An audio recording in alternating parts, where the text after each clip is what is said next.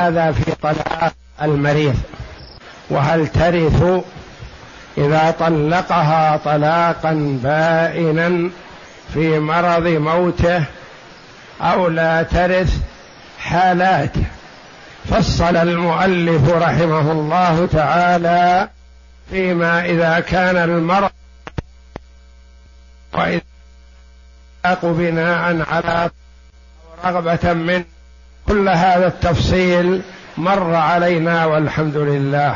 والآن يقول رحمه الله: وإن طلق امرأته قبل الدخول فهل ترثه؟ فيه روايتان: كالتي انقضت عدتها. من المعلوم أن المطلقة قبل الدخول لا عدة عليها، فإذا طلقها زوجها مباشرة لها أن تتزوج ما دام لم يحصل دخول ولا خلوة، فيمكن أن تتزوج بزوج آخر في نفس اليوم. لكن إذا طلق المريض مرض الموت زوجة عقد عليها ولم يدخل بها، فهل ترث أو لا ترث؟ لأنه متهم بقصد حرمانها من الميراث. وصورة ذلك وإيضاحها بالمثال: كأن يعقد الرجل على امرأة وهو معافى، ثم بعد العقد راجع المستشفى بما يحس به من مرض، فأخبر بأن هذا المرض مخوف وأنه قد يقضي على حياته، ففكر في نفسه وقال: هذه المرأة عقدت عليها قبل يوم أو أيام وستشارك أولادي في الميراث، وأنا لم أدخل بها، فأنا أطلقها الآن حتى لا تشارك أولادي في الميراث. ممكن هذا يتصور عند ضعاف النفوس: ما دمت عقدت عليها ولم أدخل بها أطلقها. تقول هذا لا يخلو، إن كان بناء على طلب منها فلا بأس، أنه غير متهم بقصد حرمانها. وإذا لم يكن الطلب منها وإنما قصد هو حرمانها من الميراث، فمن المعلوم أن لو كان لها عدة فإنها ترث ما دامت في العدة بلا إشكال. لكن هذه الحال ليس لها عدة هذه المرأة، ويجوز أنه يطلقها ضحى وتتزوج عصرا نفس اليوم تتزوج. فلذا في مثل هذه المسألة روايتان: الرواية الأولى تقول ترث لأنه متهم بقصد حرمانها، ونعامله بنقيض قصده. الرواية الثانية تقول لا ترث لأنها أجنبية وليس لها عدة، كانت في ذمة زوج آخر فلا إشكال أنها لا ترث.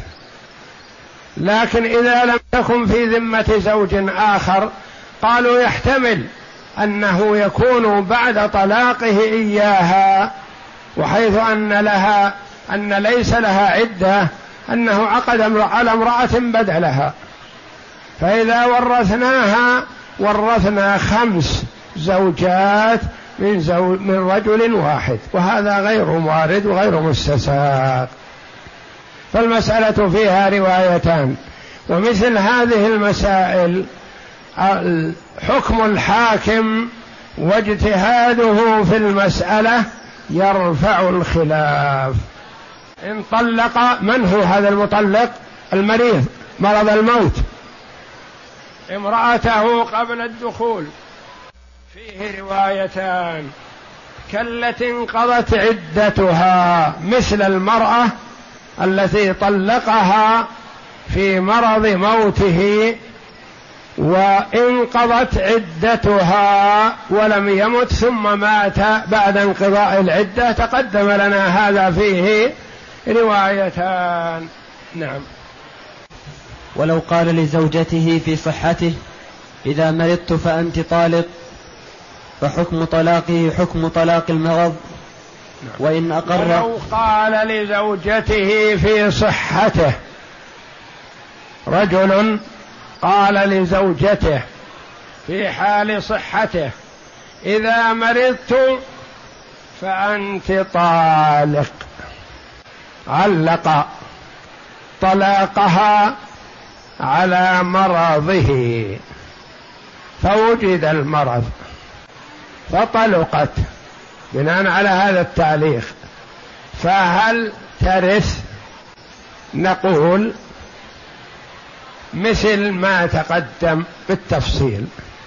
إن كان متهم بقصد حرمانها فإنها ترث، وإن لم يكن متهم بقصد حرمانها فلا ترث إذا خرجت من العدة، مثل ما إذا كان في حال ضعف وقلة صحة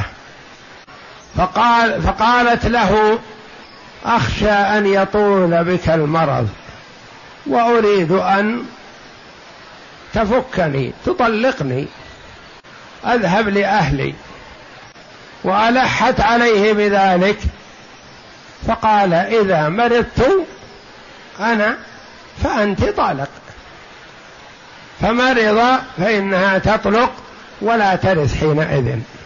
لما؟ لأنه غير متهم بقصد حرمانها. وإذا علق الطلاق على مرضه قاصدا حرمانها من الميراث فإنها ترث ما دامت في العدة بلا إشكال، وبعد العدة فيه التفصيل المتقدم. حكمه حكم طلاق المرض، لأن طلاق المرض فيه تفصيل إذا كان بناء على طلب منها أو لا. نعم. وإن أقر في مرضه بطلاقها في صحته فحكمه حكم طلاقها في مرضه. وإن أقر في مرضه بطلاقها في صحته فحكمه حكم طلاقها في مرضه. الرجل ما أبان أنه طلق زوجته وكان صحيح، ثم تبين له أن فيه مرض، وهذا المرض قد يطول، فقال خشية أن يتهم بقصد حرمانها، قال: أنا طلقت هذه المرأة قبل شهر قبل المرض، ما بقي الآن لها من عدتها عندي إلا قرابة 20 يوم ونحو ذلك، وهي الآن على وشك تمام العدة، فهل يصدق في هذا؟ قد يصدق في موضوع الطلاق، لكن في موضوع الميراث ينظر. إن كان لهذا الطلاق الذي ذكره في حال الصحة أسباب من طلب منها ونحو ذلك فنعم، وإن لم يكن لذلك أسباب أو لم يكن له قرائن فلا يصدق في هذا ولا تحرم من الميراث. وإن أقر في مرضه بطلاقها في صحته، هو حال مرضه قال أنا طلقتها قبل فترة، فحكمه حكم طلاقها في مرضه، يعني هل يصدق ويطاع في هذا أو لا؟ فيه التفصيل المتقدم. نعم. وإن علق طلاقها على فعل لا بد لها منه كالصلاة ففعلت فهو كطلاقه ابتداء. وإن علق طلاقها على فعل لا بد لها منه كالصلاة ففعلته فهو كطلاقه ابتداء. إذا قال لها إن صليت فأنت طالق، الصلاة لا بد أن تصلي، مسلمة ما يمكن أن تترك الصلاة، بخلاف ما لها بد منه كأن قال إن ذهبت إلى كذا فأنت طالق، نقول هذا لها بد منه، لا تذهب ولا تطلق، فإن ذهبت طلقت. لكن هذا علق الطلاق على شيء لا بد وأنها مطالبة به كالصلاة ففعلته فهو كطلاقه ابتداء، كطلاقه ابتداء. إن كان في حال الصحة فتطلق لأنه علق الطلاق على شيء وقع، وإن كان في حال المرض فقد تطلق لكن ترث، لأنه يعلم أنه ما طلقها علق طلاقها على هذا الشيء إلا بقصد حرمانها من الطلاق. نعم. وإن قال لزوجته الذمية أو الأمة المسؤولة وهي مريضة، وإن قال لزوجته الذمية أو الأمة وهو مريض إذا عتقت أو أسلمت فأنت طالق، فعتقت الأمة وأسلمت الذمية فهو كطلاقه لحرة مسلمة. وإن قال لزوجته الذمية إن أسلمت فأنت طالق، أو قال لزوجته الأمة إن عتقت فأنت طالق. من المعلوم أن الذمية لا ترث المسلم وإن كانت زوجة، وأن الأمة الرقيقة المملوكة لا ترث من الرجل ما دامت رقيقة، لأن الرقيقة ما ترث من زوجها، لأنها إذا ورثت يكون ملكا لسيدها.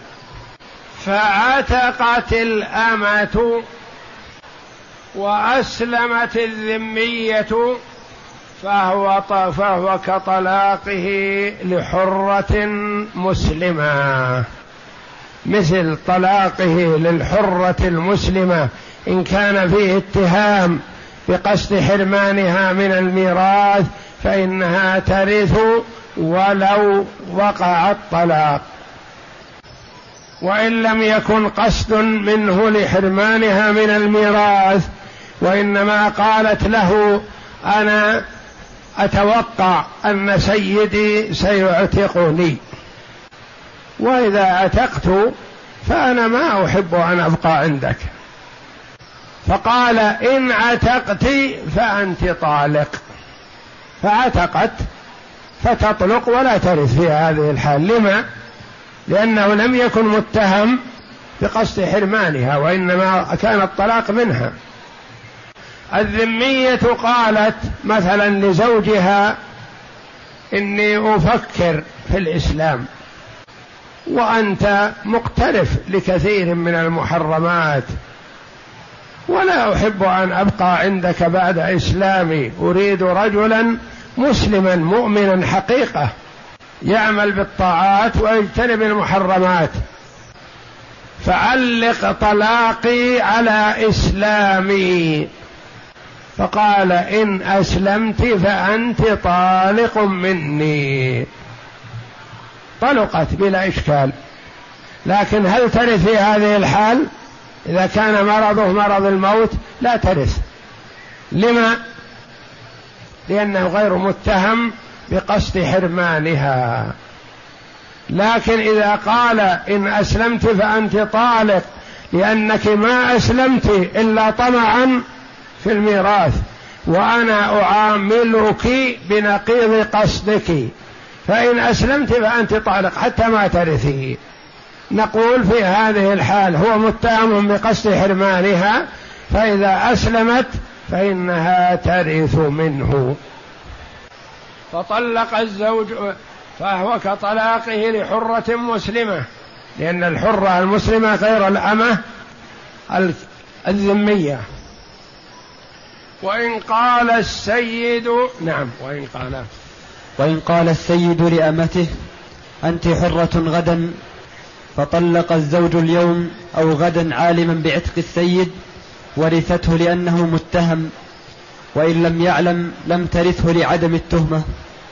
وإن قال السيد لأمته، قال السيد لأمته المتزوجة من مريض، متزوجة من مريض، فقال أنت حرة غدا، فلا يخلو.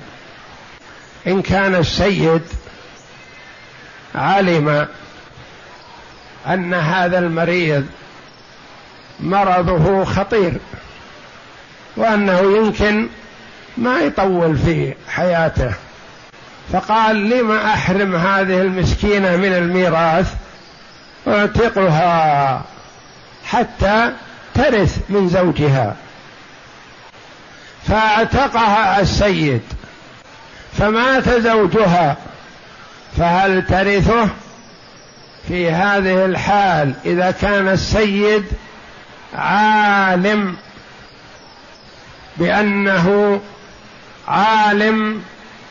بأن الرجل ممكن يطلقها إذا لم يعتقها، فرغب في اعتاقها حتى ترث من زوجها، ففي هذه الحال ما ترث، لأن السيد اعتق من أجل الميراث.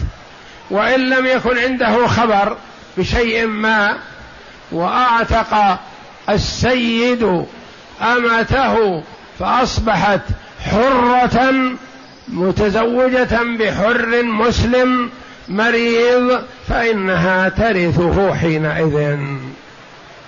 وإن قال السيد لأمته أنت حرة غدا، يعني أنا أعتقك غدا، فطلق الزوج اليوم أو غدا عالما بعتق السيد ورثته. إذا جاءت زوجة المريض تبشره، فقال أبشر، كنت أمة والآن أصبحت حرة، عاتقني سيدي، قال لي أنا مريض يمكن أموت باكر أو بعده، إذن أنت طالق. ما السبب في طلاقه إياها لما علم أنها حرة؟ قال أنا راغب فيها لأنها لا ميراث لها، والآن ستشارك أولادي في الميراث، فأنا أطلقها. فطلقها لما علم بعتق السيد، فإنها ترث في هذه الحال، لأنه قصد حرمانها من الميراث.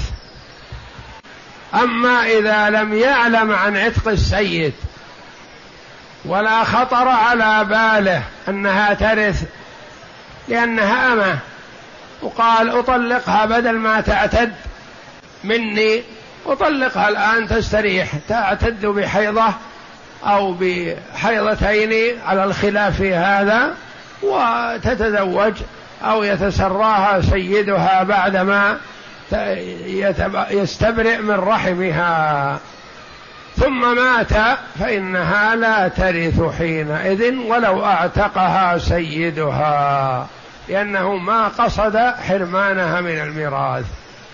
والشرع الإسلامي ينهى عن الحيل وعن القصد السيء، من قصد سوءا عامله بنقيض قصده، مثل الذي يقتل متعجلا للميراث، يقال لا ترث لأنك تعجلت شيئا قبل أوانه فتعاقب بحرمانه.